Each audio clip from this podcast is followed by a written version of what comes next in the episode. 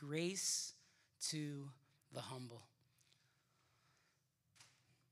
It's a rare thing, humility. Some say it's the strangest flower that blooms. So, Father, help us to let you truly cultivate in our hearts a humble attitude, Lord,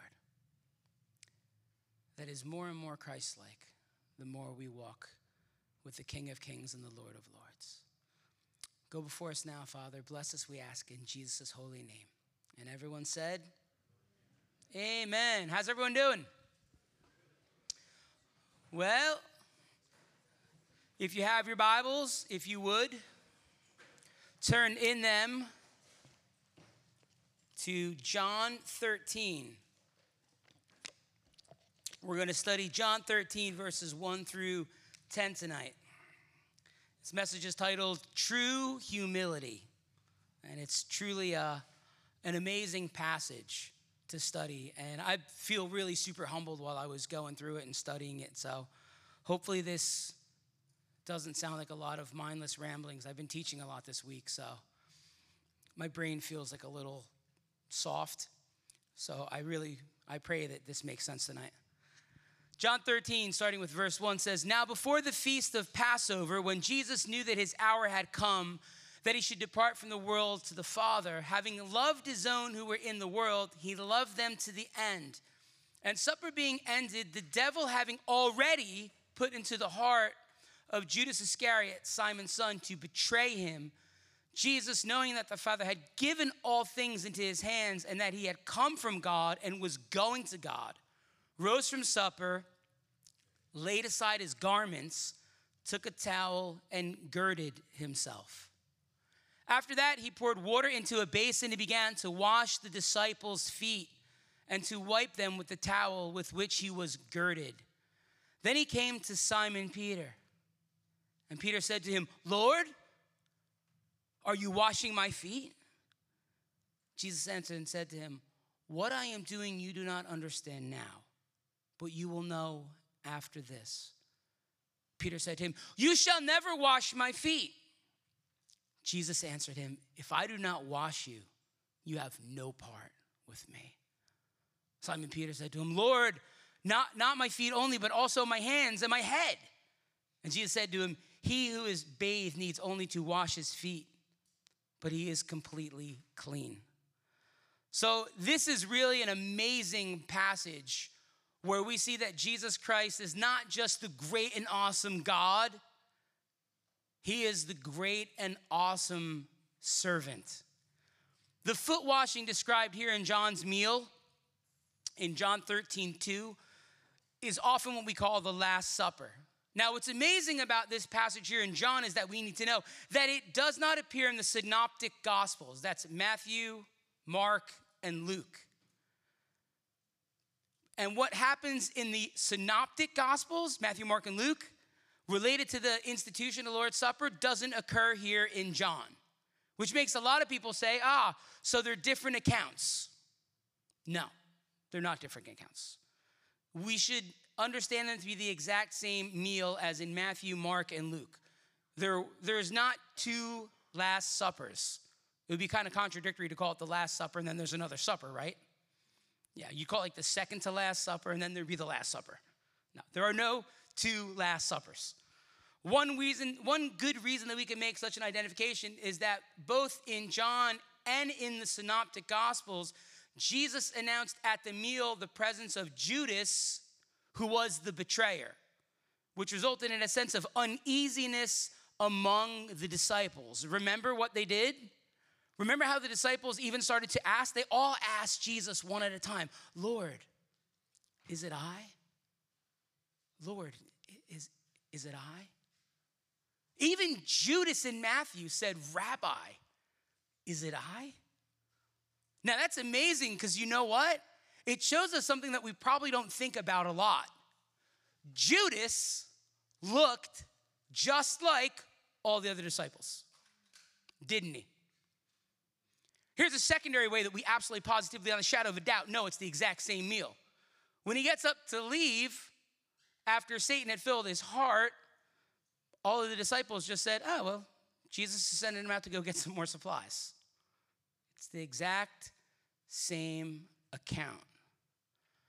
Now, what I find amazing is that the Lord Jesus in his incarnation, instead of basking in the glory of glory of power and authority, to use some Pauline, you know, imagery, Jesus emptied himself, he humbled himself and adopted the form here, the posture or role of a true servant. Just how we went over the kenosis theory when we looked at Philippians 2 7, you are looking at true kinoo. Oh, you are looking at the emptying or the taking on of a servant. Jesus took that position that none of the other disciples had taken. As indicated in the connection with the story of John the Baptist in John 127, touching feet, and I know a lot of people in here are not big on feet. We're to start a club. We'll have we'll have jackets and maybe we'll make our own sandals. I don't know. Touching feet was regarded as menial and low slave work. And as such was primary an assignment given to Gentile slaves, women, and children. Think on even John, right? What did John say? There is one coming after me who is so above me, I'm not worthy to unloosen the straps of his sandal. Now, it was slave work. It was lowly. It was even to a certain point, it could be considered demeaning in that culture. And you have to understand something about Jesus' day and age. Free men and women wore sandals, slaves were forced to go barefoot. So it was even a status symbol in Israel. John said, Jesus is so above me, I am not even worthy to undo his sandals. I'm not worthy to do that. His unwillingness. John was unwilling to be categorized in the same context with Jesus, even as his lowest of the lowest slaves. John said, I'm not worthy. I can't do it. That's, that's the comparison ratio. You know what's funny is John the Baptist, who was Jesus' older cousin, said there was no one greater born amongst women than who? John. So don't think all of a sudden John is like some kind of sucker or he's some kind of chump in Israel. He's not. Jesus said, born of women, there are none greater than John.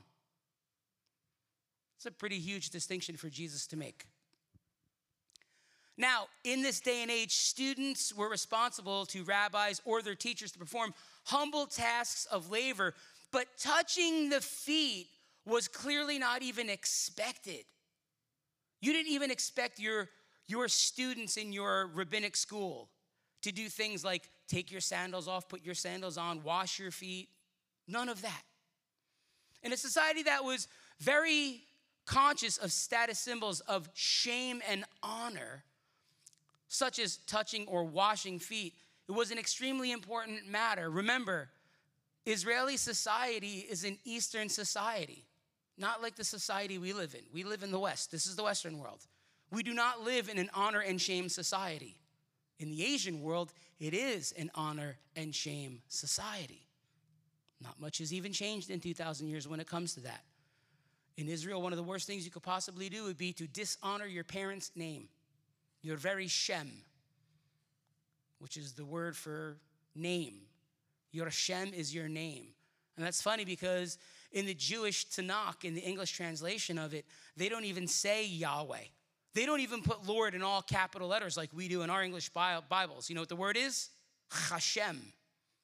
Literally, every time the Yud, the Hey, the Vuv, and the Hey of God's covenantal name shows up in the Old Testament scriptures, in the Jewish Publication Society Bibles, they put Hashem. It is the name, because it's a name to be reverenced and honored. We don't talk about it a lot because it's a Western society that we've all grown up in, but if you, if you don't believe me, you go look in Leviticus. If you brought dishonor and shame upon your mother and father, the rest of the village could take you out the city gates and stone you to death because of the dishonor you would bring upon your family's Hashem, their name. So we forget about the status symbols. But if you look at Jesus and you see his teachings, you will see that it's clear as day. The, the Pharisees, who were supposed to be the most honored and wise of all the scholars of the Jewish then world, Jesus called out hard, didn't he? See, you Pharisees love to be called Rabboni, exalted teacher, in the marketplace. You make long winded prayers off on the corner so that people can see you and think how pious you are. You love the best seats in the synagogue. There's nothing humble about any of those things. True greatness in Jesus' economy is a willingness to serve others. That is why sometimes you've heard it said, and I know I've said it before, at the heart of Christianity and being Christ like is a heart of humble servitude. It really is. If you want to be great in God's kingdom, then I admonish you learn to become small in your own. Because arrogance, ego, and pride will all take you down. All of them. They'll all take you down. So we see the unbelievable servant's heart of Messiah Jesus here. So, first, Jesus washed their feet because he knew that he would shortly depart from this world. He has identified himself with his people, and today the beautiful thing is Jesus still washes the feet of his many disciples. He says that he will depart out of this world, cosmos, often meaning the world system. But here's the problem, guys we still live in man's world. There's still very much a world system out there beyond the doors of the church, the doors we walk out every day and enter into society. And unfortunately, it's a sin laden planet. It is a civilization that, like it or not, truth be told, is quite anti God, anti Christ, and is under the judgment for it. Because he is leaving the world, Jesus washes their feet something they would only understand later. The second reason he does this is that he loved his disciples. He loved them to the end, it says. To the end. Jesus not only loves his own, he died to save his own, and he lives to keep them saved. We rest secure in the ever prominent and strong hands of Almighty God. Jesus said, No one can snatch them out of my hand. No one. Do we stop and meditate sometimes on what a wonderful Savior we have? And the truth of the matter is, the Lord Jesus will love us right on to the very end. God loves us with an everlasting love. We cannot even keep Him from loving us. This is the truth of Scripture. When Adam and Eve were totally, absolutely arrogant, disobedient, and full blown rebels in the garden, God comes in. Love comes in and says, Where are you? He doesn't beat feet, right? He doesn't come in, Oh, Adam, oh, I'm so disappointed in you. No, the gardener didn't abandon his garden, did he? He still hasn't. And I know some of us feel beat up by sin and shame. And I can tell you the problem is you got to not listen to the voice of Satan, who is a liar. Jesus said when he lies, he speaks his own native language. He's a liar. He has been from the beginning. And there is a massive difference, my brothers and sisters, between the corrective voice of the Father and the condemnation of Satan right? There's a huge difference. God is always angry at sin, ready? And he is always, you know, jubilant over repentance. And that is the unchanging nature of Almighty God. I didn't say angry at you, I said angry with sin and jubilant over repentance. And there's nothing you can do that'll make God love you today one more iota. People have such rotten theology today in the evangelical church. and I'm not going to rant on it because I promised myself I wouldn't. But it's the truth, you know? It's not like it's not like on the greatest days of your life, Jesus is up in heaven. He's got nothing better to do than to keep a giant whiteboard with white, you know, with with big yellow happy face stickers about how awesome you were today. It's like, oh, look how good Pete was. He led worship. Yeah, happy smiley face. And all of a sudden, Pete trips up and he's like really mean and he's nasty. It's someone at the cafe, and Jesus comes over with like a spatula and he scrapes it off the heavenly refrigerator. Like, like pizza loser. Take that off. It's just not true. It's just absolutely positively not true. You know what? The, you know what's jacked up over that? That is the very basis of conditional love. I love you when you love me. When you support every little whim and you know ridiculous idea I have and you're all about what I am, well then I love you. Maybe I'll reciprocate it. I don't really know. That is not unconditional love. That's con- that's the very basis and definition of conditional love. God doesn't love us with a conditional love. It's unconditional love. It's the amazing thing when you look at the cross because we forget this. The cross is where mercy and justice meet. Why mercy and justice? It's mercy and justice because we all justly deserve everything coming to us outside of Messiah Jesus. We all justly deserve death and hell. We do. All right? I'm just telling you exactly what the Bible says in a nutshell. But Jesus took all of that and so the justice is he who knew no sin became sin for us that we might become the righteousness of God in him. Second Corinthians 5:21. And now we have mercy. Everlasting mercy in the name of Christ. The only one who could sacrifice and bring us salvation anyway. Never forget that the cross is where mercy and justice meet. And because of that, no one can snatch you out of Christ's hands. No one. That's why when I hear of people backsliding and doing all these different things, I don't immediately rip my garment and throw dirt on my head as though it's, you know, 4,000 years ago, because I know, I know that any true child of God is coming home. If, if they're legitly regenerated by the Holy Spirit, they're coming home. They're gonna go out, they're to taste and see. They're to be just like the prodigal. He goes out. Everybody loved him while he was throwing $100 bills around. Ah, this guy's awesome. And then his cash kind of dried out and his friend pool, so to speak, dried out. And then all of a sudden he sells himself to some foreigner and he's feeding pigs, probably with carob pods. And he looks at these Garbage food is the only way to even historically quote it. He looks at this slop and garbage and goes, mm good.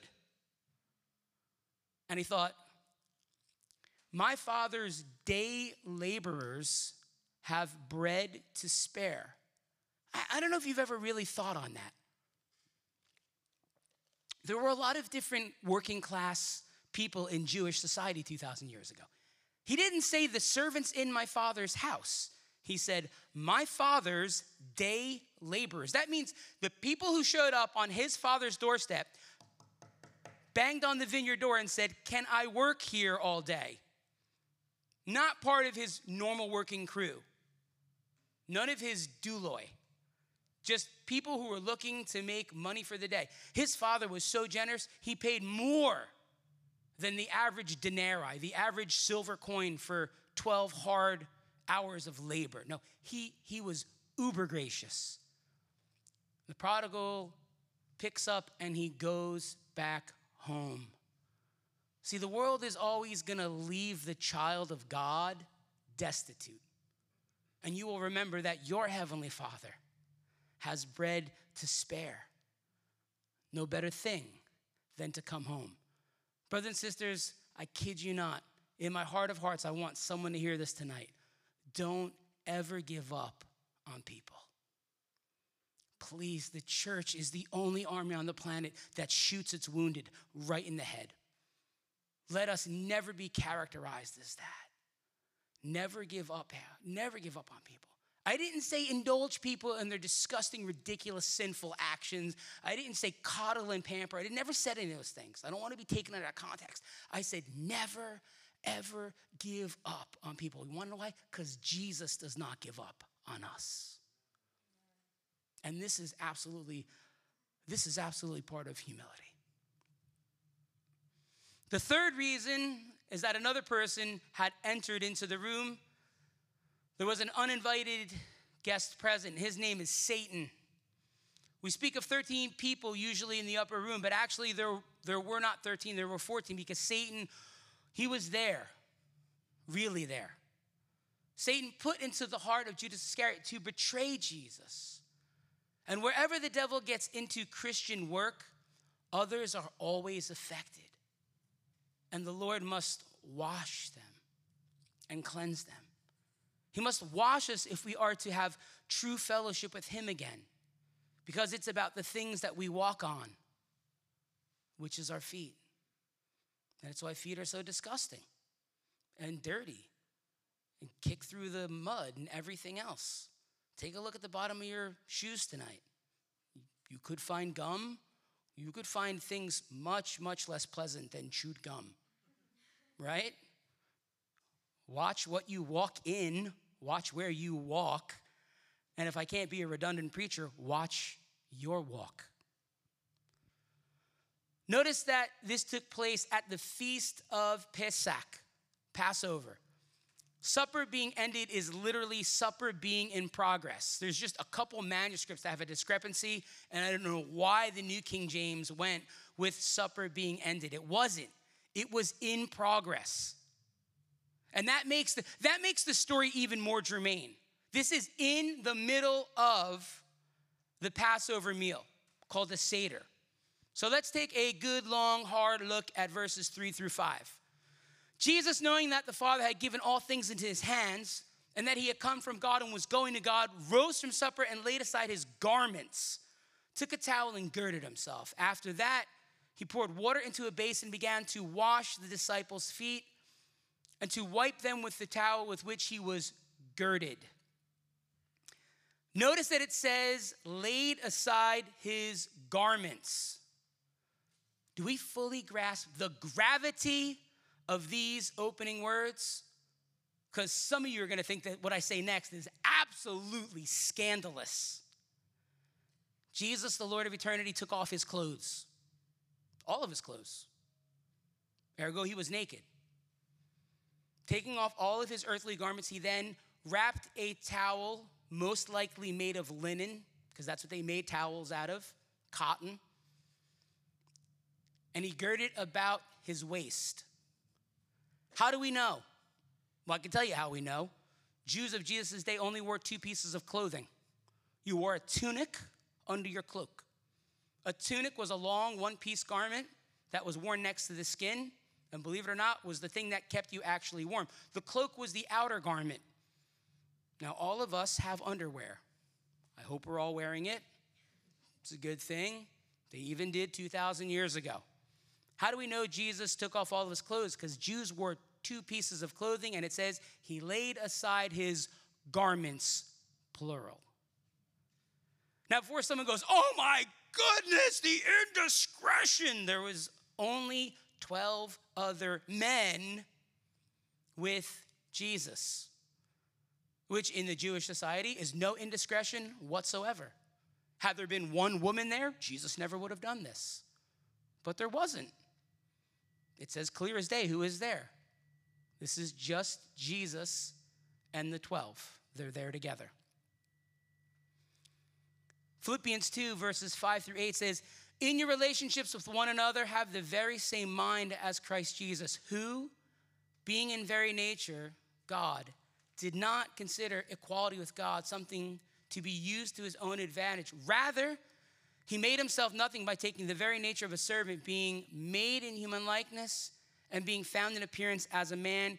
He humbled himself by becoming obedient to death, even death on a cross. Do you understand that what Jesus did here in John 13 is absolutely 100% a picture of the incarnation? of the Lord Jesus Christ, who is Almighty God, stepping out of heaven and into a body of flesh. It's 100% that picture that Paul absolutely picked up on in Philippians 2 5. Because Jesus modeled humility and servanthood in so many ways in this passage. Jesus rose from supper, right? In the middle of the meal, when they're celebrating the Passover, Jesus rose from supper, which would have been a place of rest and comfort, because that's how Jews ate together. They reclined at table, which means they laid on pillows on the floor. It's a very relaxing way to sit down and eat a meal together. He rose from supper, a place of rest and comfort, just as the Lord Jesus rose from his throne in heaven, which is a place of rest and comfort, and came to the earth. Christ laid aside his garments and he wrapped himself with a towel. The Lord Jesus, in his incarnation, veiled his glory by putting on a human body. He incarnated, he forever wed his deity to humanity in the womb of the Virgin Mary. It's a beautiful word picture, the whole thing. Jesus takes a towel and he girds himself, he wraps it around his waist, showing himself ready to serve. Jesus is a man of action. This is why he's our perfect example. Christ took the form of a servant, for this is how he served us. Next, Jesus takes water and he pours it into a basin, ready to clean the filthy feet of his disciples. And then next, he poured out his blood to cleanse us from the guilt and penalty of sin and shame. One of the things he does next, I think, is most germane.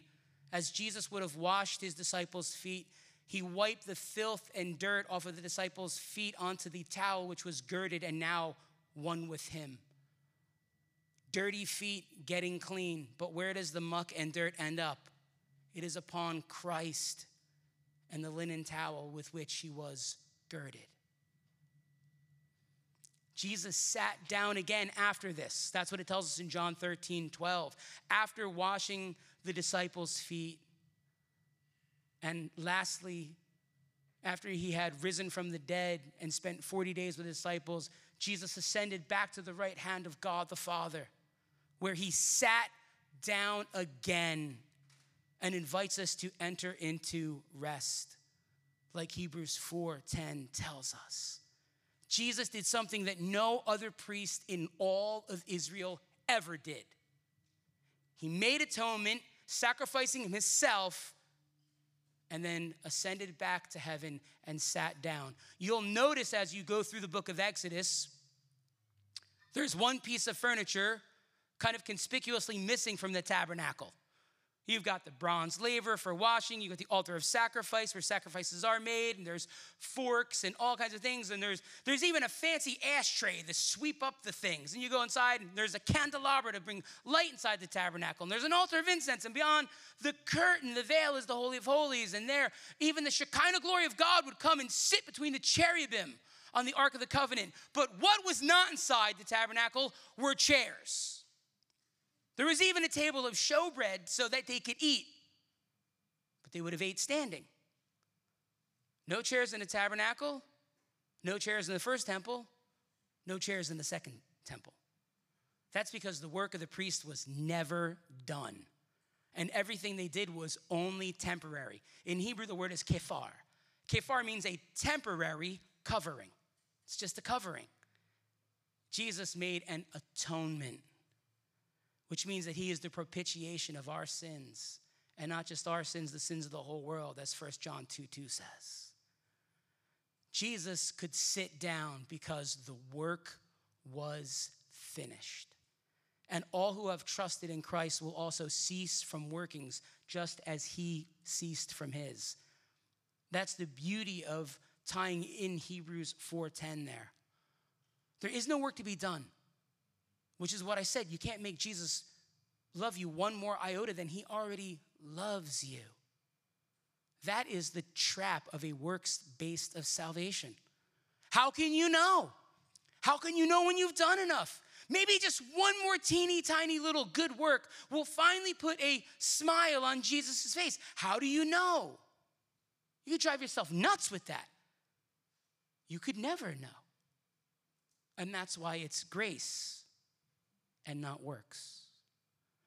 Every religion on the planet says this is what you have to do. You have to do this, do that, do, do, do.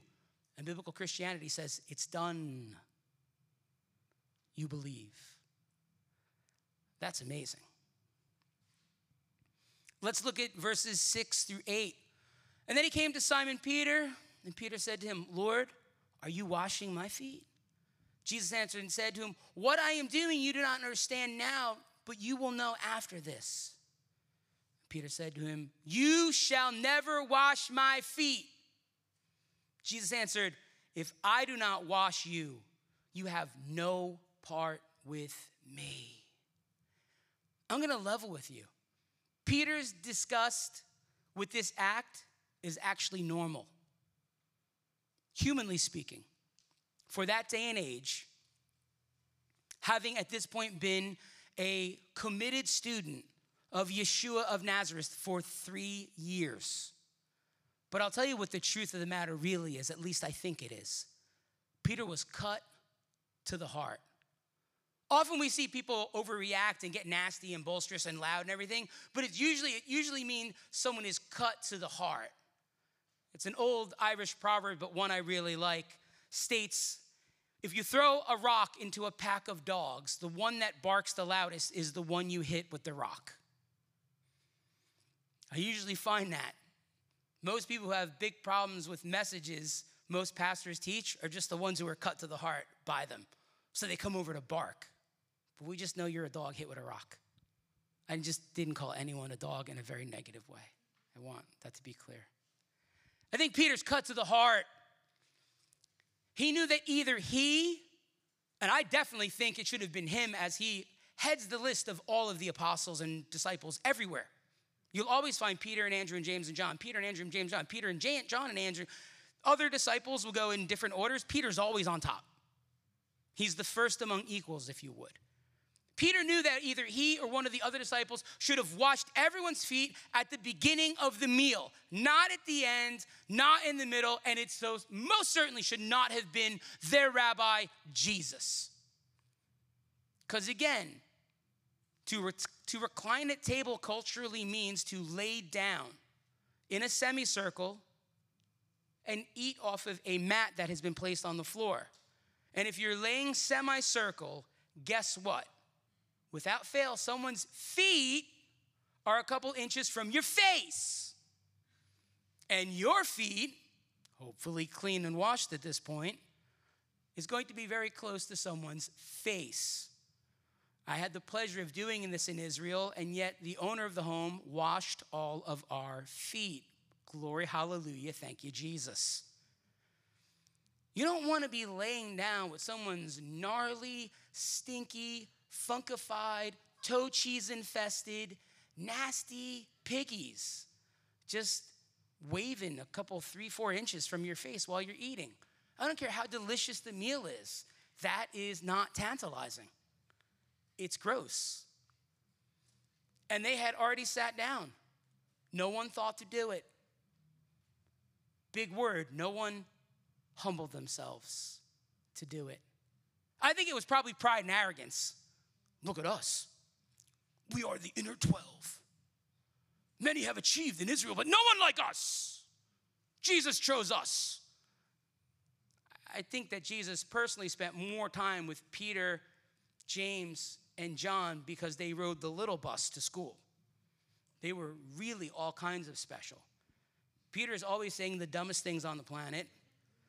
And the sons of thunders get the nickname because a Samaritan village who would not accept Jesus was the Messiah, they wanted to know if they could call down fire from heaven on them like Elijah. And when Jesus calls them Boanerges, the sons of thunder, it's not a positive thing. It's extremely negative and derogatory. I also read one time in one of Paul's writings that not many wise nor noble or strong are called. Amen? It's the truth. I think Jesus took a bunch of ordinary men, roughly 12, to transform a world by supernatural means so that no one could say, well, of course, Jesus transformed the world. He went to the leading rabbinic schools and he took the top scholars and he grabbed all of the rabbinic students had a 4.0. Yeah, of course, duh. No, he didn't do that at all. He took 12 ordinary men, some of them common fishermen from the Galilee. And that's so that all of the glory goes to God.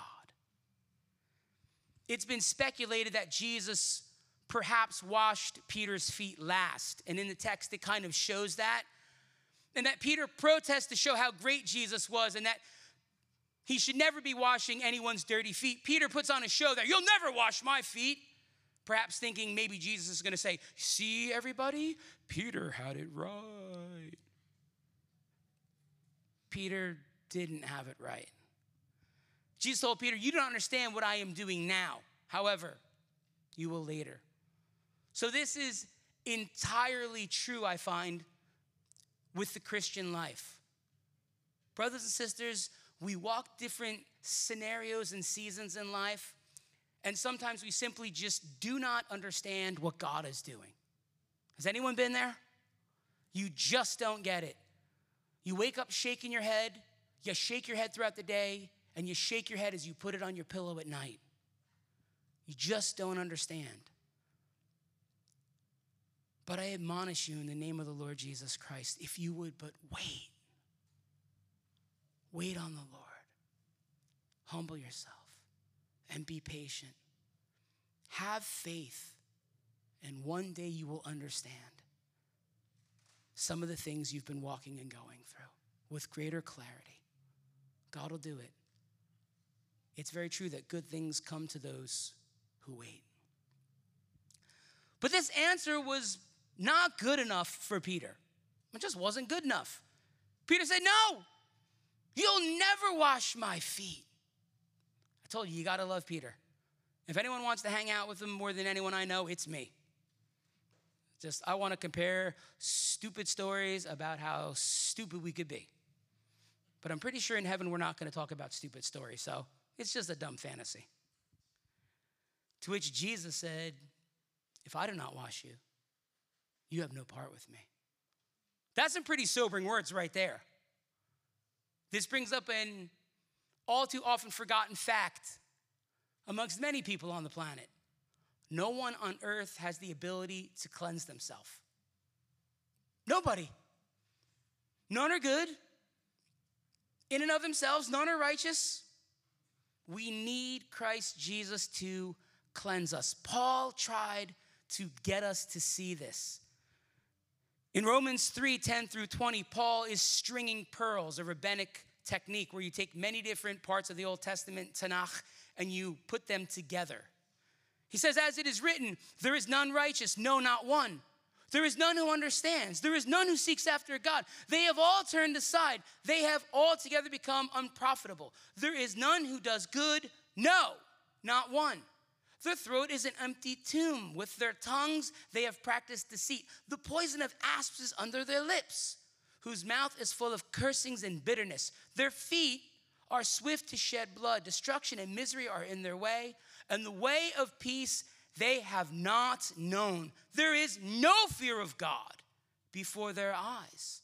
Now we know that whatever the law says, it says to those who are under the law, that every mouth may be stopped and that all the world may become guilty before God. Therefore, by the deeds of the law, no flesh will be justified in his sight, for by the law is the knowledge of sin. Paul is telling everyone 2,000 years ago who were overly Judeocentric in their thinking if you think you're keeping the law, you're kidding yourself. You're not. This is the consignment of all humanity. This is outside of God's sovereign grace. This is humanity. And this is what it looks like. And I love people tell me people are basically good. Yeah, turn on the news at nine. See how good it is. Why is crime perpetually on the rise? Nasty, violent crime. Horrific crime. Guy walked into McDonald's a couple weeks ago, robbed the girl, and then shot her in the head for no apparent reason. He already robbed her, he had the money he wanted. This is humanity. Left to ourselves, we are a darn mess. And if Romans 3:20 is where it ended, it'd be pretty depressing. But thank God this is not where it ends. Romans 11, 32 and through 36 says, For God has committed them all to disobedience that he might have mercy on all. And then Paul breaks into a song. I kid you not. Oh, the depths of the riches, both of the wisdom and knowledge of God, how unsearchable are his judgments and his ways past finding out. For who has known the mind of the Lord, or who has become his counselor, or who has given to him, and it shall not be repaid to him? For of him and through him and to him are all things, to whom be glory forever. Amen. That is a summation of what Paul had further had, had previously said all throughout Romans 3. Yeah, we this is all of humanity. None good, none righteous, no not one. The poison of asps under their tongues. They practice deceit. They run to bloodshed. But what about God? But what about God? For God has committed them all to disobedience that he might have mercy on all. And that means that anyone with the eyes of faith who turns is saved. All who call upon the name of the, the Lord God shall be saved. Paul said, if you believe in your heart that God the Father raised him from the dead and you confess with your mouth, you will be saved. Romans 10. This is the amazing grace of God. This is the later that Peter couldn't fathom. This is the later that Jesus talked about. What I'm doing now, you don't understand now, but you will understand later. How do we know Peter understood it so well? He didn't understand it in the moment, but later he most certainly did. Peter writes two New Testament epistles. I would encourage you to study both back to back, they're amazing. Probably some of my favorite verses in the New Testament are in 1st and 2nd Peter. I didn't say they were my favorite books. I said some of my favorite verses. 1 Peter 3 21 through 23, not 213. The verse isn't that big, but someday I'll learn how to type slow and use spell check. Pray for me. Verses 21 through 23, Peter said, For to this you were called because Christ also suffered for us, leaving us an example that you should follow his steps, who committed no sin, nor is deceit found in his mouth, whom, when he was reviled, he did not revile in return. When he suffered, he did not threaten, but committed himself to him who judges righteously, who himself bore our sins in his own body on the tree, that we, having died to sin, might live for righteousness by whose stripes you were healed. And I've got to tell you, brothers and sisters, in my mind's eye, I believe as Peter is writing this, he must have a vivid memory of the Lord Jesus Christ washing his feet and taking all the dirt of his foot and rubbing it there on the towel girded to his body. Because that is what Jesus did on the tree. He became a, a, a curse for us. For cursed is all who are hanged on a tree, but we were all under the curse of the law. So what did Jesus do? He became a curse to redeem us from the curse of the law. Because by the means of the law, no man will be justified, nor a woman, because none of us can keep the law. Jesus, who is perfect, is the absolute embodiment and fulfillment of the law. Last two verses. John 13, 9 and 10. Simon Peter said to him, Lord, not my feet only, but also my hands and my head. Jesus said to him, He who is bathed needs only to wash his feet, but is completely clean. And you are clean, but not all of you. For Judas the betrayer was still there. You gotta love Peter, right? Look at, like, you know, ever changing Peter you know, Lord, you'll never wash my feet. Well, if I don't wash your feet, you don't get it, Pete. You don't have a part of it. Lord, uh, Lord, give me a shower. He's like, oy they. Peter is still reluctant to let Jesus do what he wants to do. Did you catch that? Jesus is trying to watch Peter's feet. Peter says, No way. Jesus said, If I don't wash your feet, you have no place for me. And then here's Peter again, captain stipulation. Well, Lord, don't do that. I mean, you know, my head and my hands, you know. It's like he starts singing that stupid song of us, you know, head, shoulders, knees and toes, knees and toes. It's like Peter's gonna tell Jesus what to do. Brothers and sisters, like I tell you right now, stop telling God what to do in your relationship, okay? I used to have a bumper sticker on the back of my car, but then I sold my car, which was good because I needed the money. But it basically said, quit applying for God's position, it's filled. It's not necessary. It's good to know who we are. Peter wants to tell Jesus what to do. Now, though Jesus is the servant of all, he is still God in the flesh. And Peter needed to gently be reminded of that. And it's okay because Jesus will not allow Peter to dominate or monopolize the situation. And he sets things correct, rather gently and lovingly. Peter, if you're clean, you're clean. Okay? You just got to wash your feet, buddy. If you're clean, you're clean. Sometimes we show a servant's heart by accepting the service of others for us. If we only serve and refuse to be served, it can be a sign of deeply rooted and well hidden pride. Beware of the leader who has to do everything. I'm being super honest with you. As a pastor and as a leader, Beware of the leader who can't let go of the reins of any single thing, who must be part of every single decision, every single meeting, every single this, and every single that. Just watch out. Beware of that and ask why. We need to humble ourselves and let other people serve too. That, in and of itself, is the mark of humility and it's a mark of maturity. I like what Dr. Temple says. He said, Man's humility does not begin with the giving of service, it begins with the readiness to receive it. For there can be much pride and condescension in our giving of service. Sometimes you can serve and look like you're doing it in all the right way and do it with all the wrong heart. Isn't it true? Jesus tells Peter simply, if you've already taken a bath, you are completely clean.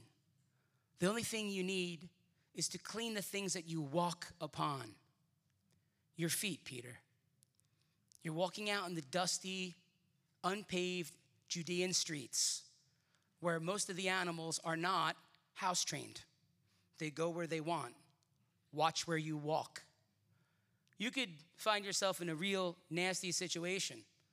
I rode a camel in Israel.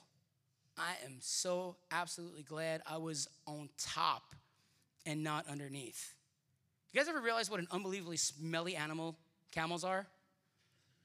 This camel stopped and pooped, and I'm kidding you not, I think he pooped like nine pounds. Like if I just had to give it like a weight, like just like a weight ratio, like solidly. It was like a good eight and a half, nine pounds of poop just in the middle of the road. And I'm thinking, you know, there's like eight camels coming up behind us, and you know one of those camels is gonna step in that, and that's why they all smell like poop. I finally figured it out. It didn't take long. You could get your feet pretty funkified in ancient Israel. So, Pete, that's what you need to clean. Clean that what you that which you walk upon. See, metaphorically speaking, it's I think it's a little different today in modernity. We need to let Jesus wash the thing most attacked by the world today, and it's our minds. Because we live in a digital age where we're bombarded with thousands of images, half of which we don't even see coming, that are subliminally planted in there. Let the Lord Jesus Christ wash your mind. I close with Romans 12, 1 and 2. Paul said, I beseech you, therefore, brethren, by the mercies of God that you present your bodies a living sacrifice, holy, acceptable to God, which is your reasonable service. And do not be conformed to this world, but be transformed by the renewing of your mind, that you may prove what is that good and acceptable and perfect will of God. You see, this is why pastors are constantly telling you to read your Bible. You guys all think that we get kickback from like Nelson Publishing or something. They don't send us Bibles, they don't send us dividend checks, they don't even ask us if you people are reading your Bibles. They don't. All they want to do is sell books. They're a publishing house. The reason pastors are constantly saying these things is because we've come to the realization that the only way to be transformed by the renewing of your mind is to let the almighty word of the living God wash afresh your dirty brain. That's what we all need. We don't just preach these things, we believe these things.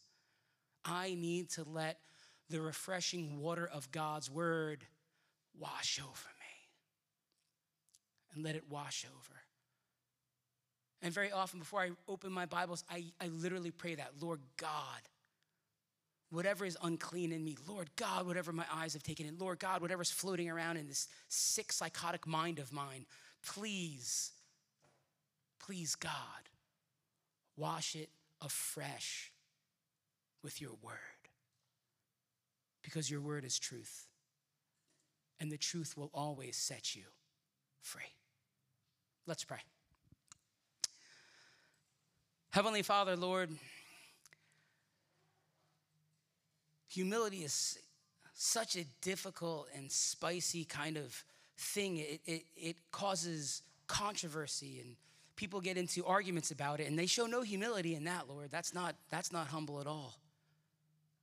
We want to have a contrite and broken spirit in this world. Father God, we want to be like Jesus. There was no one more gentle and meek and humble than your son. And so, Father, what we're praying is make us more like Jesus. When he was attacked and reviled, opened not his mouth. He was silent like a lamb is silent before their shears. Jesus' teaching is if someone strikes you on the right side of your face, turn the other cheek. If verbally offended and assaulted, take a second offense.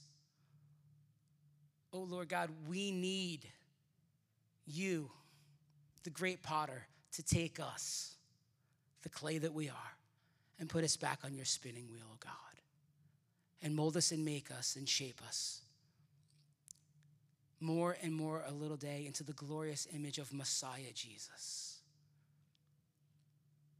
Father, we're blown away, we're humbled, we're amazed that you love us with an everlasting, unconditional love. You do this for us. May we not fight you. May we yield to the work of the Spirit's grace. Go before us even now, Lord God, as we break into small groups, oh God, that we would love and cherish and nourish one another, Lord, that we would discuss these things, discuss humility in a practical and beneficial way, Lord God, that we would love each other with the love of Christ, that we would pray for each other, those of us who are hurting, Lord, that we would come around each other, and that we would all grow in the knowledge and grace of the Lord Jesus a little more tonight, Father. We pray it in Jesus' name. We have great faith in you, and it is ever so clear. We love you simply because you've loved us first. In Jesus Christ's holy and matchless name. And all of God's family said, Amen. So I got a couple questions.